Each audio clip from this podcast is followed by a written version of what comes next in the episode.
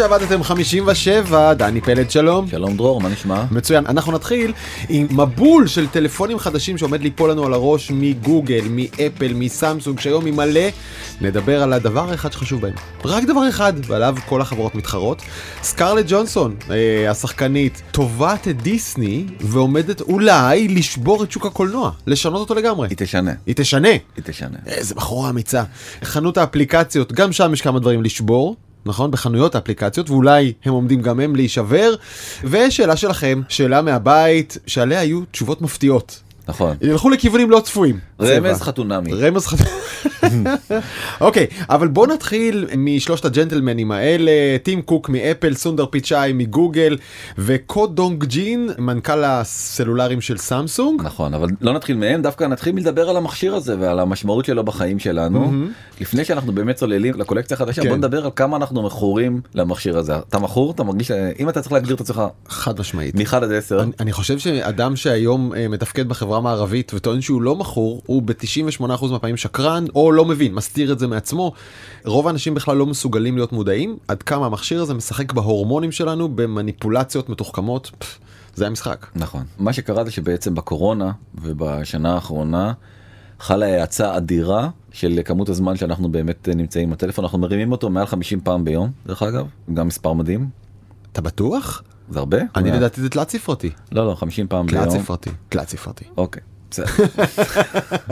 אה, יותר מכור. כמה מכור? יותר. אוקיי. כן. אתה מרים תלת ספרתי, הממוצע הוא 50 ומשהו פעמים. אה, בשנת 2020 עלינו בעוד 30 אחוז בהשוואה לשנה הקודמת, ואנחנו בעצם משתמשים 4.2 שעות ביום בטלפון סלולרי. באמת די- ב-2019 הרגשתי שלא השתמשנו מספיק. נכון. 2019 הייתה חלשה. היה איזה ריק בבטן, היה רעב, רעב. להסביר את זה, לא ידעת להסביר את זה, וב-2020 הכל נפתר. הכל השתחרר. הגעת למנוחה ולנחלה, אז מה שמדהים עוד יותר, זה שבעצם נתנו ניתוח של כל מיני מדינות, לצערי ישראל לא חלק מהדוח הזה של אה, אפני, אבל אתה רואה קורלציה די מדהימה בין כמות הכסף במדינה לכמות השימוש, והיחס הוא הפוך, זאת אומרת ככל שהמדינה יותר ענייה, כך משתמשים יותר בטלפון הסלולרי בצורה משמעותית, אז נגיד באינדונזיה וברזיל, אולי דרום קוריאה היא קצת חריגה כי היא באמת מדינה מאוד מאוד עשירה, אבל אם נשים אותה שנייה בצד, ומקסיקו והודו וארגנטינה וטורקיה, אלה המדינות שמשתמשים בהם הכי הרבה בטלפון סלולרי במהלך היום. הממוצע שם הוא לא 4.2 כמו במערב, אלא יותר לכיוון החמש. אתה יכול לראות נגיד שבגרמניה ובצרפת ובאנגליה ואפילו בסין, עם כל המגבלות, זה יותר לכיוון השלוש. כן. זה מייצר ממוצע של 4.2, נתון די מדהים. עכשיו רגע, קודם כל לא ברור לנו איפה ישראל כאן, אני מניסיון העבר אני יודע שישראל בדרך כלל צמודה לדרום קוריאה מבחינת פרופיל השימוש. נכון, אז אנחנו באמת כנראה מעל אנחנו- חמש שעות. אז כן, אז אנחנו מן הסתם אה, באזור של החמש שעות. ועוד אה, נתון רגע. רגע, ועוד עוד שאלה שצריך להגיד, הטלפון הזה משמש גם לעבודה וגם ללא עבודה, נכון? הוא גם דבר הכי יעיל שיש לך בעולם וגם דבר הכי מבזבז זמן שיש לך בעולם. נכון. אם אתה יותר שעות בטלפון זה אומר שאתה יותר פרודוקטיבי או ההפך מפרודוקטיבי? זאת שאלה, היא צריכה בדיקה. מה אתה מעריך? אני, אני מעריך שאתה פחות. פרודוק, פרודוקטיבי כי הבעיה בעניין הזה זה שאתה בעצם מדלג כל הזמן מ. מדבר לדבר.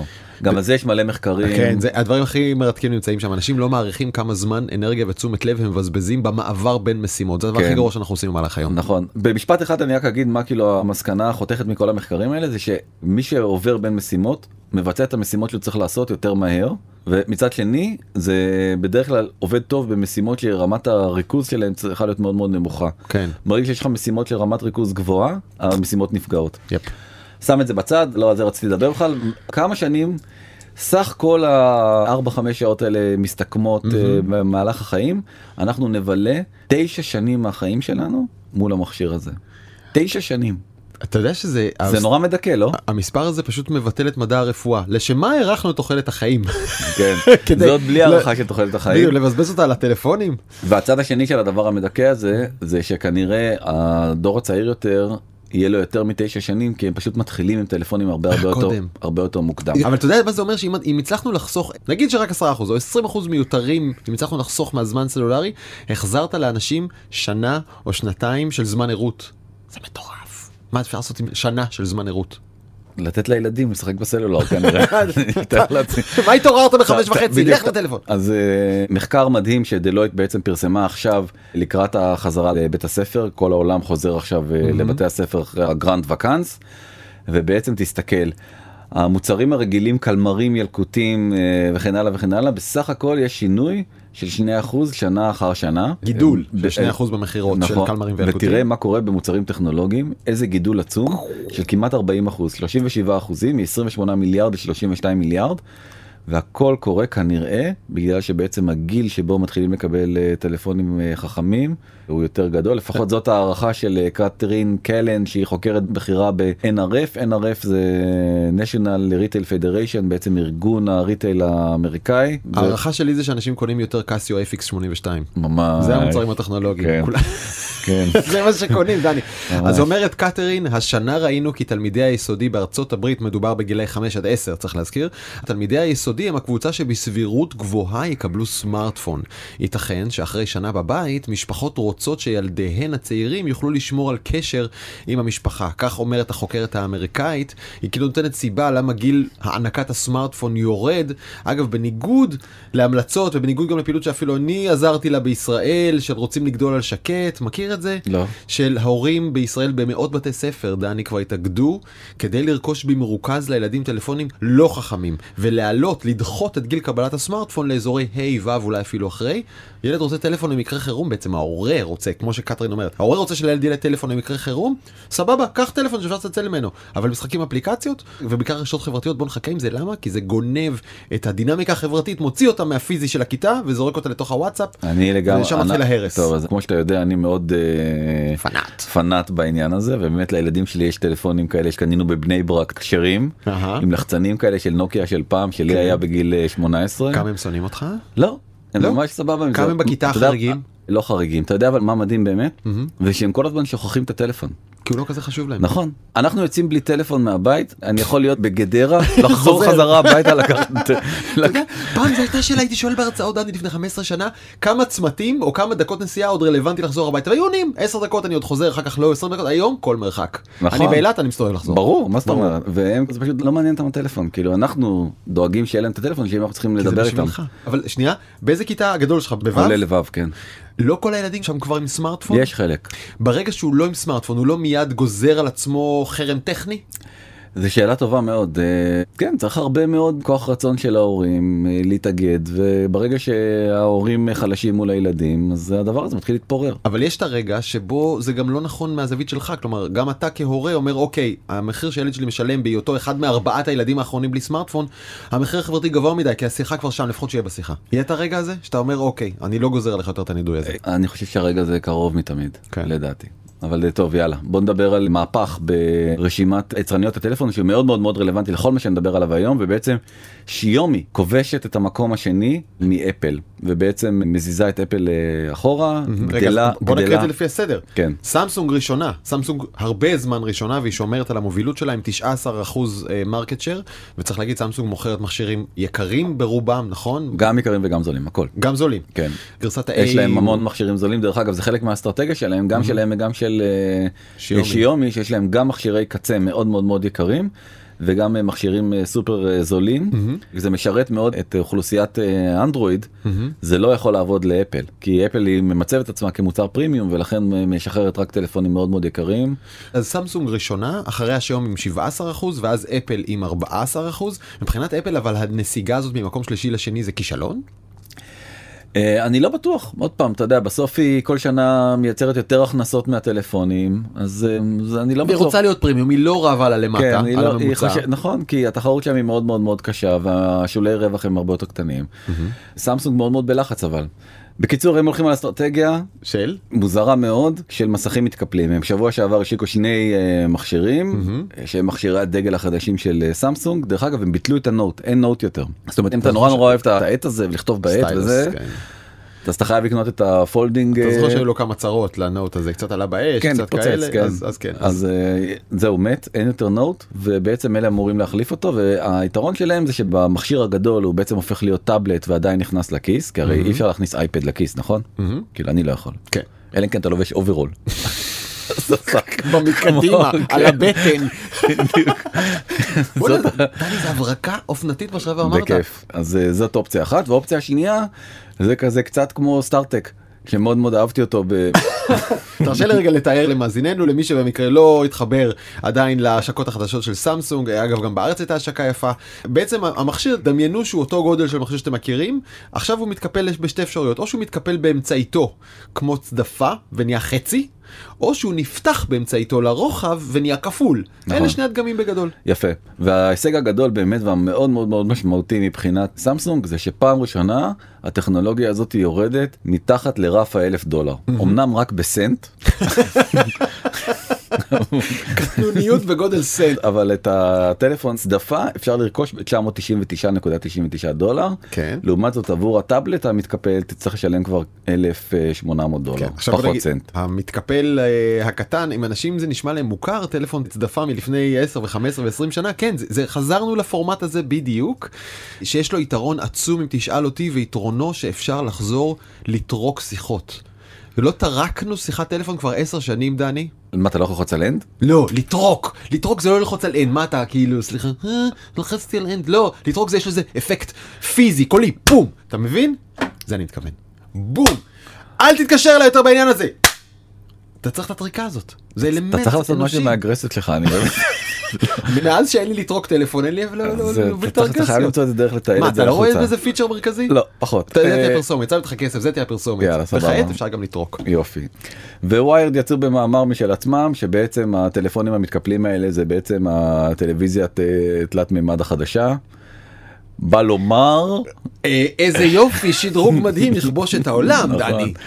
זהו שפחות בא לומר פיצ'ר מיותר שאף אחד לא ישתמש בו הם ישקיעו בזה הרבה מאוד כסף וייכשל.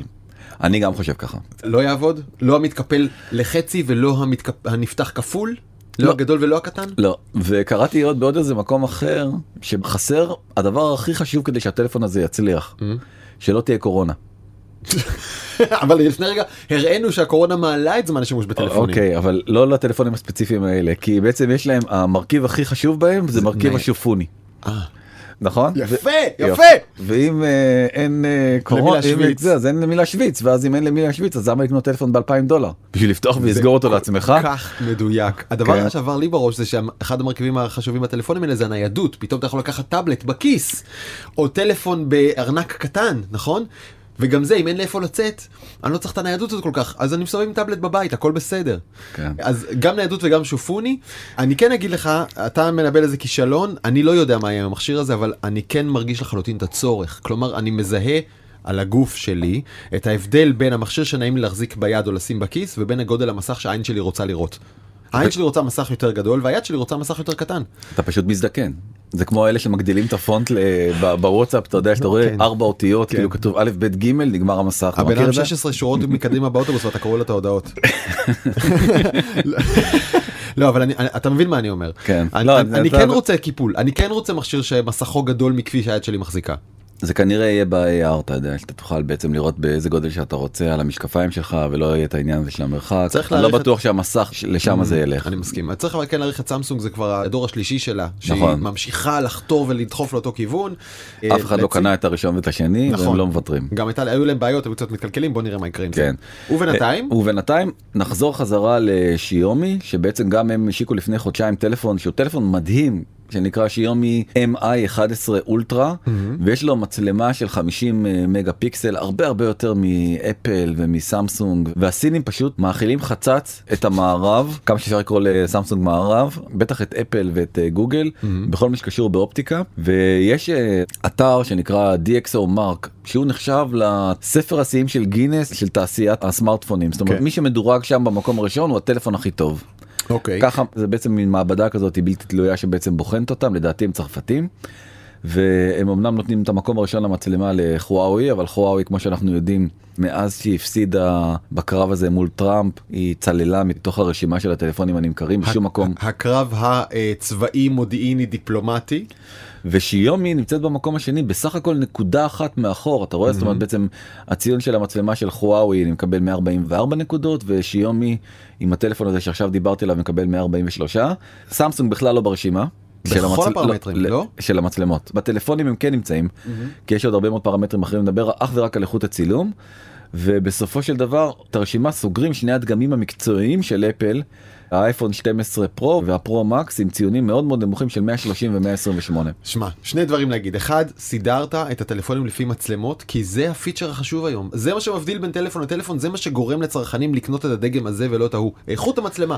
זהו, נכון? זה, זה הפיצ'ר חד המרכזי. משמעית, אתה יכול לראות, יש קורלציה מדהימה בין הזינוק של אה, שיומי לבין איכות המצלמה שלה, זה פשוט הפיצ'ר הכי חשוב לצלמים, ואפל מבינה את זה. והדבר המדהים אותי באפל זה שהאייפון 12 פרו מקס נמצא בתחתית עשרת המובילים והתמונות שלו שאני מכיר הן מדהימות. יותר מכל מצלמת DSLR שאני מכיר זה מדהים נכון? נכון, הם הגיעו כבר באייפון XS לאיכות של DSLR, אפל. וזה היה לפני שלוש שנים. נכון, ולכן האיכות היא מדהימה, אבל עדיין הם מפסידים, ומפסיד. הם מפסידים ליצרניות הסיניות, זה די מדהים הדבר הזה. עוד פעם, אני חושב שאנחנו קצת ממעיטים בערכם של הסינים גם בהקשר הזה, כי אנחנו תמיד נותנים להם את ה grace הזה שהם יודעים להעתיק והם יודעים נכון. זה, אבל הם, לא הם יודעים לחדש. הם יודעים לחדש מאוד.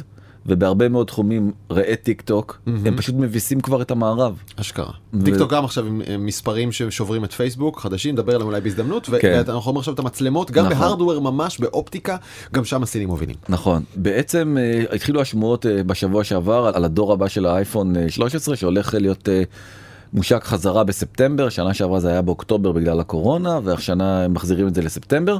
דרך אגב כל האייפוניסטים נורא נורא מאוכזבים כי ציפו למשל היו הרבה שמועות על זה שבעצם יהיה פינגר איי-די. כולנו כל היום עם מסכות אז הטלפון לא מזהה אז אמרו אז בוא אז אפל ולאפל היה פעם אתה זוכר שהיית מניח את האצבע על אה, בית. שאפל יחזירו את זה על המסך אפל כנראה לא תעשה את זה ובעצם אפל מתמקדת אך ורק בדבר אחד מצלמה. מה היא עושה?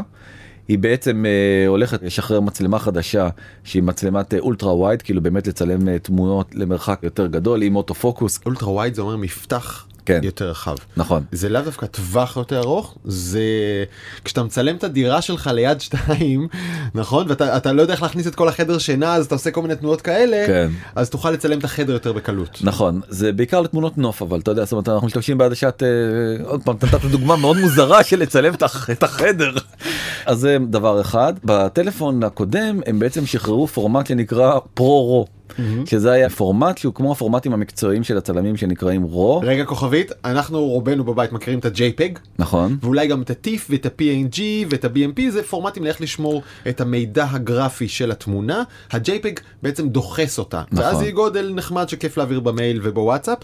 צלמים משתמשים בפורמטים אחרים לגמרי ששומרים לא דוחסים הפוך שומרים את כל המידע האופטי נכון. ואפל כאן מחדשת בשביל לדבר עם האוכלוסייה הזאת של צלמים של מקצועיים. צלמים מקצועיים אז נכון אז באמת הפורמט שצלמים מקצועיים משתמשים בו זה פורמט רו ככה קוראים לפורמט שזה יכול להיות 50 מגה לתמונה נכון. ויותר. 50 מגה זה קצת מוגזם אז ביחד עם אדובי אפל פיתחה פורמט שהושק בשנה שעברה שנקרא פרו-רו שהוא היה רק באייפון 12 פרו מקס ונתן אפשרות לשמור את זה. עכשיו זה יהיה בכל הדגמים זאת אומרת כולם יוכלו לצלם בפרו-רו והאינפורמציה שהוא נותן היא פי 12 יותר אה, מפורטת מ-JPEG.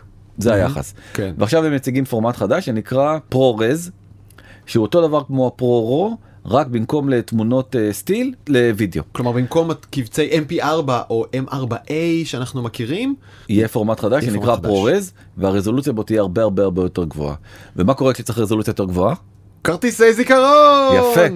סליחה דולרים נכון. עכשיו אמרת כרטיסי זיכרון זה מאוד יפה שאמרת את זה כי כשהתחילו הטלפונים כן. כולם היו נורא נורא נאיבים והם נתנו לנו לפתוח את הטלפון ולהכניס אה, פנימה כרטיס, כרטיס זיכרון נכון. אבל אז באה אפל ואמרה פח.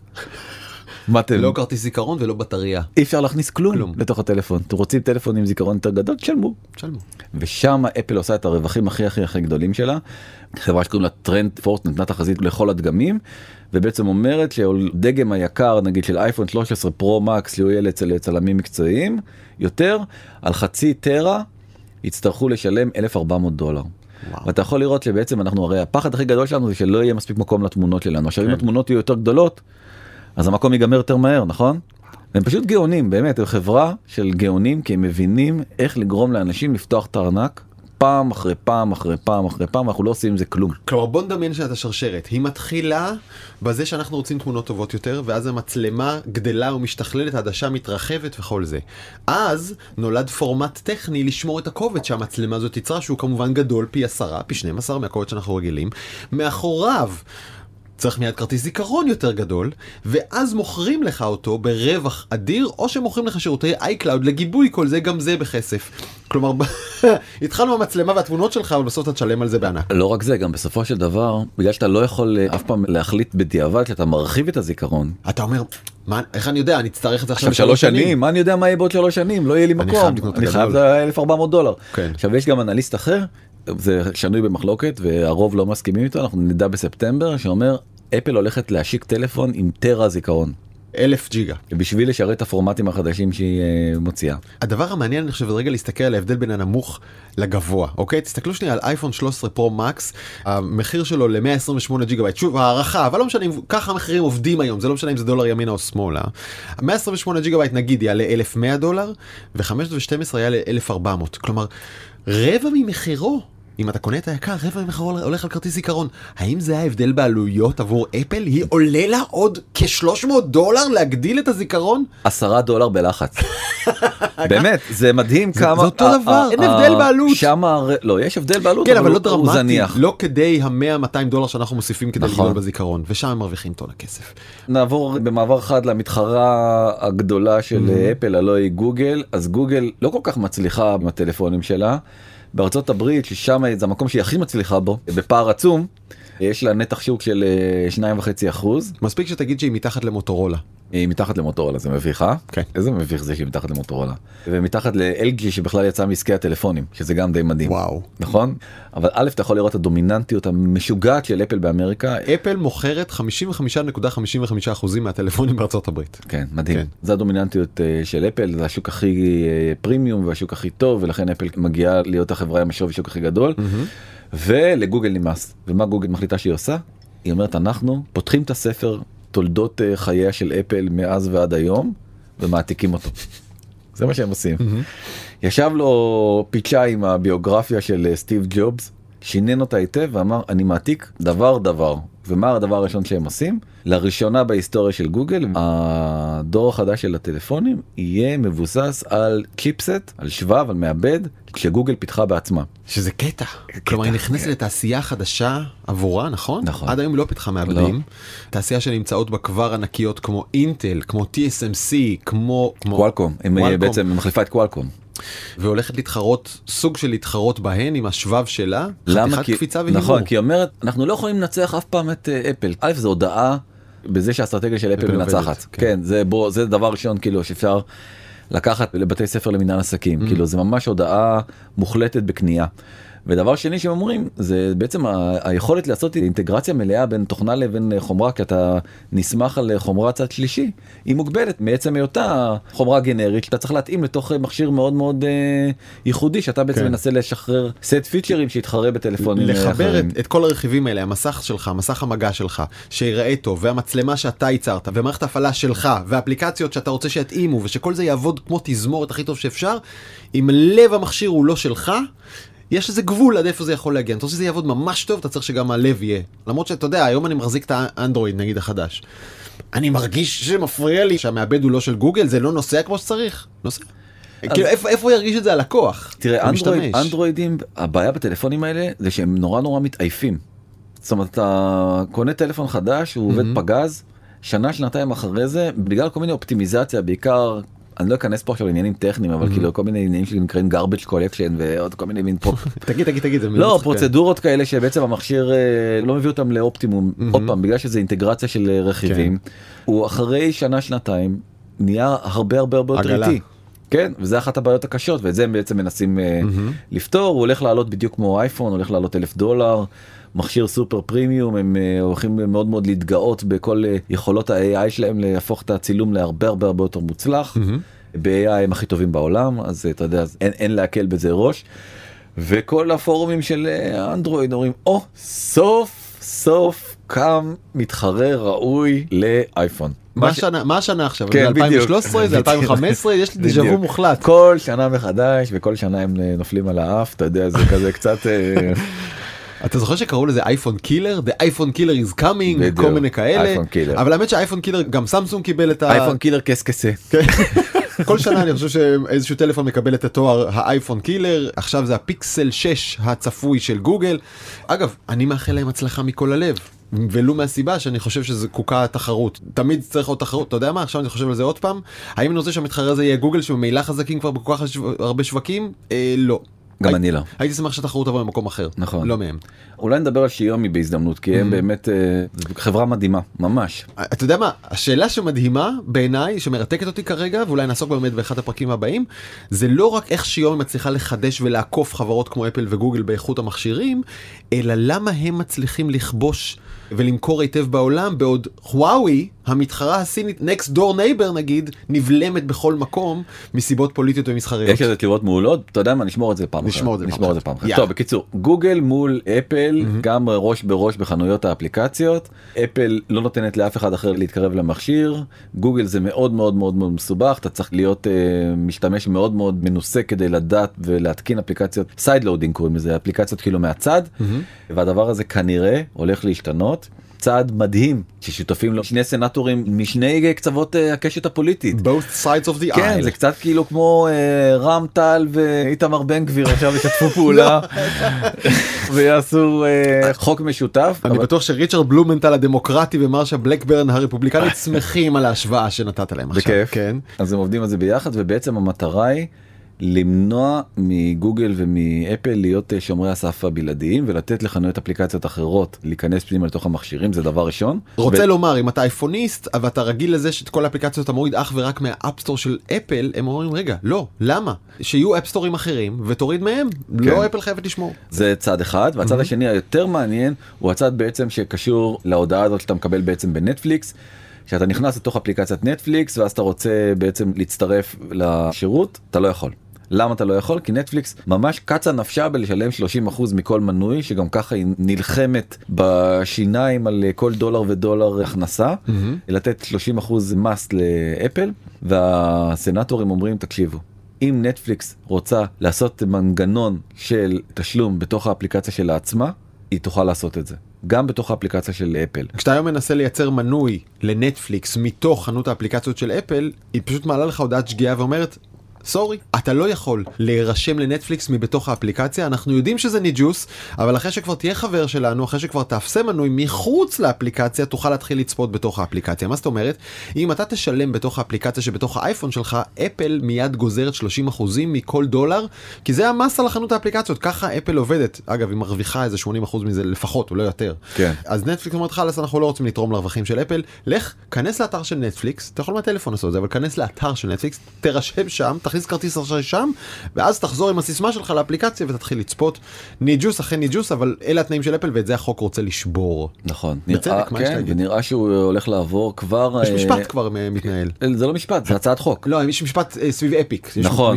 המשפט של פורטנייט. נכון. אבל בעצם אותו עניין. זה אותו עניין בדיוק, Epic גם כן רוצה שאפשר יהיה לקנות בתוך חנות האפליקציות של Epic עצמה, ובעצם ברגע שההצעה הזאת תעבור אז היא תסלל לדרך לעשות את הדבר הזה.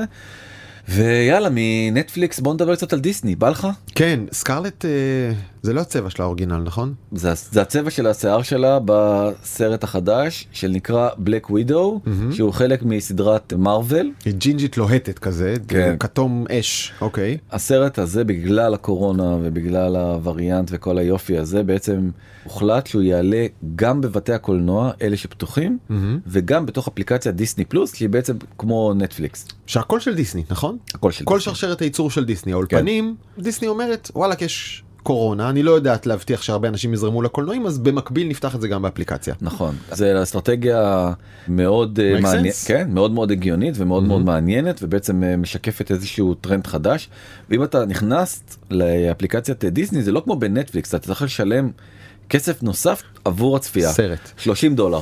וואו הרבה. כבר קנית מנוי אתה משלם כן. כבר על מנוי חודשי ו-30 דולר על סרט כי זה המנוי עולה כלום המנוי עולה 7 דולר. בסדר זה אבל שילמת אותו חודשי כן. חודש בחודשו אבל אם אתה רוצה לראות סרט שהרגע יצא אתה משלם 30 עוד דולר 30 דולר. נכון והסרט בוא'נה, הזה זה כמו ללכת משפחה לקולנוע זה לא זול בכלל. אבל במקום ללכת למשפחה לקולנוע אתה יכול עכשיו לשבת ולראות סרט שכרגע בבית הקולנוע. כל התוספות שאתה קונה שם עם הפופקורן והקולה זה- אתה יוצא די בזול אפילו נראה לי בסופו של דבר. אוקיי. שים איזה בקבוק ליטר וחצי על השולחן. פופקורן במיקרו. פופקורן במיקרו הכל וזהו, בסדר. יאללה סגרת את הסיפור. והסרט הזה עשה בסוף שבוע הראשון שלו 60 מיליון דולר. הרבה או מעט?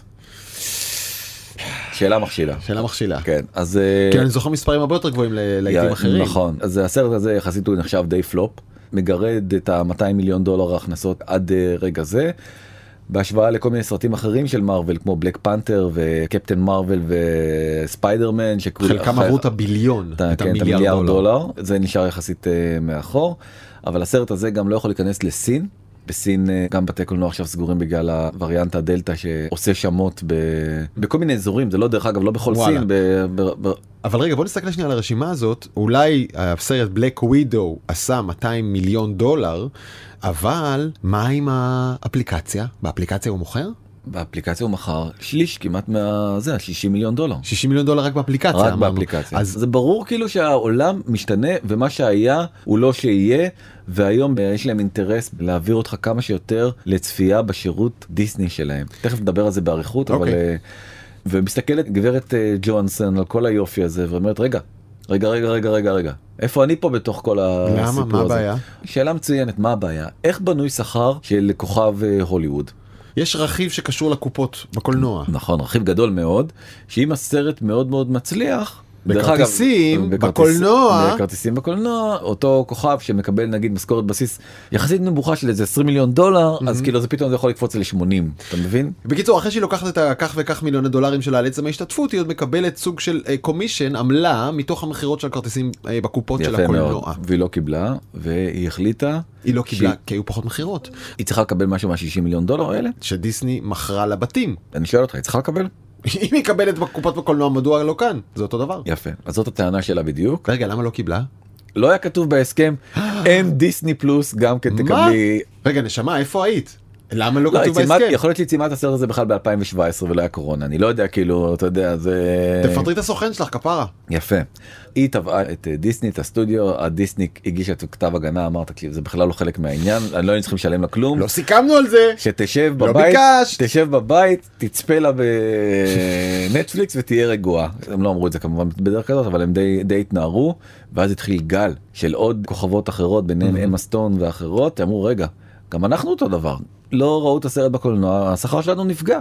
ואז אני דיסני רואה את הכוכבות יושבות כזה בקפה. נכון, נכון את צודקת. לא אגב זה לא בשביל להלעיג הן צודקות מגיע להן משהו נכון? ברור שמגיע להם. אז הצטרפו אבל אבל זה צריך להיות בחוזה אם זה לא בחוזה מה אתה אבל המציאות השתנתה. אז אם המציאות השתנתה, אז השאלה היא עוד פעם, האם זה הגון להגיד, רגע, מצטערים, אין קולנוע, אנחנו פה העברנו את זה לזה, כאילו השאלה אם זה... שלחנו את הקובץ כן, במייל היה לא- היה הוגן מצד דיסני לבוא ולפתור את זה קודם להציע עסקה לפני כן כבר כן אוקיי הם הבינו שהם הולכים לקראת משהו מאוד מאוד גדול, ודיסני יצא בהודעה לעיתונות, פתרנו את העניין הזה. וואלה כן. פופקורן חינם, שנה שלמה, כל יום תגיע משאית עם פופקורן ל... לא סתם, אני לא יודע. משלמים לה כנראה חלק מהתמלוגים על הדבר הזה. לא זה דיסני. קחי טיול לדיסני וורלד עלינו לאורלנדו שלושה ימים. כן, יכול להיות גם. נשלח לך מארז בובות מהודר של אנה ואלזה. פתאום מגיעה בובה של מיקי לחבק אותה ענקית כזאת דופקת בדלת. אני הפיצוי מדיסני מופיעה, שלום. כן. אוקיי. כמה חיבוקים שאת רוצה. אז הם אומרים שיהיה איזשהו פיצוי אבל הם מספרים כמה? לא. אבל במקביל וזה אולי עוד יותר מקומם דיסני עוד פעם הביסה את התחזיות. קורה משהו מדהים ברגע שהדלתא או שבעצם הקורונה מתגברת מתחילים הסגרים מתחילים הסגרים אנחנו רואים יותר טלוויזיה בבית אנחנו רואים יותר טלוויזיה בבית כל שירותי ה-OTT זה מתפוצצים. וזה גם מה שקרה לדיסני ודיסני היה לה רבעון מדהים והיא כבר ב-116 מיליון סאבסקרייברים תסתכל פשוט איך אתה רואה איך מצטרפות מדינה אחרי מדינה אחרי מדינה אחרי מדינה. היא כבר, היא כבר השמועות- בעש- בעשרות מדינות אה, נכון, בעולם צריך להגיד השמועות- ברוב אירופה כן, כל אירופה כן. הודו פקיסטן אה, ארה"ב כמובן אה, ארגנטינה דנמרק כל הנורדיות כן אני לא רואה פה דגל ישראל כמובן. נכון אז זהו זה מה שרציתי להגיד אחרי שסיימת פה את המבוא לאטלס עשית אז רציתי להגיד שבספטמבר. The Commonwealth אני רואה רגע. כאן את ניו זילנד. כן. ב-2021 בספטמבר כנראה כנראה הם יגיעו גם לישראל. מתנה לחגים מתנה ליום כיפור אם יש להם שכל שישיקו לפני יום כיפור לא שאני מודד אף אחד לצפות בטלוויזיה ביום כיפור שבו וכפרו על מעשיכם אבל זה נראה לי כמו רגע נכון להשיק. נכון מה יותר טוב מבעצם לשבור את הצום עם Frozen תקשיב שנייה. יוגורט. אה, כשהבנות שלי יראו את הדבר הזה אני גמור. כן. אני גמור אם הן ישמעו שאנה ואלזה הגיעו עם דיסני אליהן הביתה והם עכשיו תקועות רק מול הנטפליקס הזה. הן נשמעו בשנייה. שהן מתות הנטפליקס אבל כי זה אבל- יהיה- זה יהיה שיחת היום בגן. זה ברור לך. אני צריך לדבר עם ההורים מעכשיו כמו עם הטלפונים מקודם שלא יהיה טלפון חכמים חבר'ה אף אחד לא עושה דיסני כן אני לא רוצה לשלם עוד 7 דולר כן. לא צריך עוד נקב בחור המשפחתי. נכון. אז אה, הם כבר היום רק קצת לצורך השוואה ברבעון האחרון אה, דיסני עשתה 4.3 מיליארד דולר רק מדיסני פלוס ונטפליקס היא עדיין אה, כרגע שליטה בלתי מעורערת אבל רואה איך כל הזמן הפער הזה הולך ומצטמצם היא כבר עם 7.3 מיליארד דולר כן. ועם 209 מיליון מנויים בעולם. אז קודם כל יש כאן קורלציה מאוד ברורה בין מספר המנויים וכמות ההכנסות זה די ליניארי נכון זה די הולך ביחד obviously אבל השאלה שמעניינת אותי זה עד כמה זה תחליפי כלומר כמה מתוך רוכשי הדיסני מוסיפים את זה על נטפליקס וכמה במקום. שאלה מעולה. אז עשו גם על זה מחקר. או, יש לך את זה? כן. לא. לא פה כרגע כן, עליי, אבל אבל אני יכול- בראש, בראש. נו. יש אה, המנויים בארצות הברית, ששם יש הכי הרבה שירותי OTT, רוב הבתים מנויים לארבעה שירותים שונים. וואו. כן. מן הסתם דיסני ונטפליקס מובילים את נכון, הרביעייה הזאת. נכון. ואחר והולו? כך יש Peacock והולו וזה. כן, נכון. אוקיי. דיסני שהיא הבעלים של הולו וגם הבעלים של ESPN עושה bundle שהוא מאוד מאוד משתלם כלכלית ולכן גם הולו וגם ESPN גדלו מאוד מאוד מאוד ברבעון האחרון כי הם חלק מה bundle הזה. רק יאללה. אגיד שאני הייתי מת שיהיה פה כמו Apple News אני מוכן לשלם מנוי אחד יותר יקר מכולם ולהיות פתוח לכל התכנים וקחו את הכסף שלכם. יאללה יש לנו ממש מעט זמן אתה חושב שנספיק שאלה מהבית או שנוותר על זה? לא חייבים שנה מהבית. בוא נרוץ יאללה. יאללה. אה, שאלה מהבית. יוסי שואל תודה על התוכנית היום כרגיל מרתק תודה יוסי אנחנו עובדים בשבילך אבל אני עדיין לא הבנתי הסינים השתגעו או שהם שפויים. יוסי מדבר על ההתהפכות של הממשל הסיני נגד תעשיית הטק הענקית שצמחה שם דיברנו על זה התחיל מעליבאבא לפני שנה עבר לדידי תעשיית המוניות ששוב סין בלמה את ההנפקה שלה ואחר כך זה עבר לחברות הטכנולוגיה החינוכית שסין אמרה להם אתם לא מרוויחות יותר כסף אתם מלכ"ר תנו את כל השיעורים הדיגיטליים שהכנתם לילדי סין בחינם ועכשיו סין מתהפכת גם נגד משחקי מחשב ואומרת אתם ממכרים אתם מסוכנים אתם צריכים לפעול נגדכם זה חברות סיניות שהממשל הסיני עובד נגדן אז יוסי אומר האם הם השתגעו או שהם נורמליים. אוקיי אני בעיניי זה כנראה שילוב של הדבר הזה אבל אני מאוד מאוד כן. רגע מאוד זה, עכשיו זה עמדות אישיות. נכון אני מאוד מאוד אני לא אגיד אוהב אבל אני מאוד מתחבר להלך הרוח של השלטון הסיני שבאמת מנסה לתקן דברים שבורים כן. בסין חלקם מאוד מאוד מאוד קשים. חייב להגיד לך שראיינתי בגלי צה"ל את גדליה אפטרמן שהוא מומחה סין אמיתי וגם הוא אמר נכון שהם פועלים באופן שלנו למערב נשמע מאוד זר וטוטליטרי אבל הם פשוט קשובים לרחשי לב העם. אז זה גם מה ו- שאני חושב. והעם אני- הסיני אומר אתם ממכרים אותנו זה כבד עלינו. דרך אגב הכי הרבה תגובות שקיבלנו לדעתי מכל הזה זה על העניין הזה של הסינים והסמארטפונים. כן. כמות האנשים שפנו אליי להתייחס לנקודה הספציפית הזאת זה לא היה כזה דבר בגלל שזה באמת מצוקה אמיתית של הרבה מאוד הורים. גם כאן בישראל אתה יודע מה השאלה היא לא רק האם הסינים השתגעו האם אנחנו השתגענו. האם אנחנו השתגענו שמותר לכל חברה כמו שהראית קודם על כמות השעות המסך שמותר לכל חברה להפעיל דרך המסך הזה כל מניפולציה רגשית ביולוגית הורמונלית דרך המסך ואנחנו לא עושים כלום אין מה לעשות ככה זה. אז הרבה מאוד הורים מאוד התחברו לנקודה הזאת ובעצם יש בסין משבר גדול של נישואין ובעצם הסינים כבר לא מתחתנים כמו שהם התחתנו פעם. זה יהיה פעם- קשור בסוף נכון? נכון, אוקיי. ב-2013 סך הכל הזוגות הנישואים שהתחתנו באותה שנה עמד על 23.8 מיליון וב-2019 ירידה של כמעט 40 אחוז רק 13.9 מיליון סינים התחתנו. הסיבה העיקרית היא שבעצם בסין מאוד מקובלת העניין הזה של נדוניה אבל הנדוניה היא מאוד מאוד מאוד מאוד כבדה זה לא איזה סתם איזה קלף כזה שחותמים. כן. משלם למשפחת הכלה כאילו בדיוק. קונה את הכלה. נכון ובעצם יש אה, אמרה סינית אני כמובן אה, אומר אותה באנגלית no bright price no marriage ובעצם כמה עולה כלה? אוקיי עד 30 אלף דולר עכשיו מה זה עולה קלה. זה לא כמו באוקראינה שהיה פעם בתחילת כן, שנות לא כל- ה-90 אתה לא קונה אישה. קונה את האישה זאת אומרת אתה כן אבל אתה נותן בעצם למשפחה כי האישה עוברת לגור עם בעלה עם בן זוגה ועוזרת למשפחת הבעל. כן. ומופרדת ממשפחת האישה שבה היא הייתה חלק מהמטלות והזה ובעצם המשפחה זה נורא. אנחנו כאילו נמנעים מלהגיד את המובן מאליו שקשה לנו לעכל לי קשה גם לך כן, נכון זה. לעכל את ההתייחסות לאישה כמו חפץ או משרתת שזה עוברת דירה אבל אנחנו כרגע לא נכנסים לעניין הזה זה זה- ככה זה אה, מקובל שם. נכון ובעצם אה, יש כבר הרבה מאוד זמן טענות כאילו שפשוט הסינים לא יכולים לעמוד בהוצאות האלה ולכן הם לא אה, מתחתנים. בחלק מה, מהערים מנסים להגביל את זה ולהגיד אוקיי המקסימום שאפשר לשלם זה 7,450 דולר בערים מסוימות בסין. חוק עירוני חוק כן, העזר עירוני חוק עזר עירוני למכירה של אישה. כמובן שאי אפשר לאכוף את זה באמת וזה לא פתרון טוב. ושי ג'ינפינג עכשיו יש לו רעיון חדש שהוא רעיון מאוד מאוד מעניין הוא אומר אני גם הולך להקל הרי החתונה זה דבר נורא נורא נורא יקר בכלל החתונה עצמה. כן. חוץ מה-30 אלף דולר האלה אתה גם אתה יודע בלי עזרה של ההורים הרי גם אף זוג לא יכול להתחתן גם לא בישראל תכף נדבר על זה ואומר אני יש לי רעיון חדש ומהפכני. נו.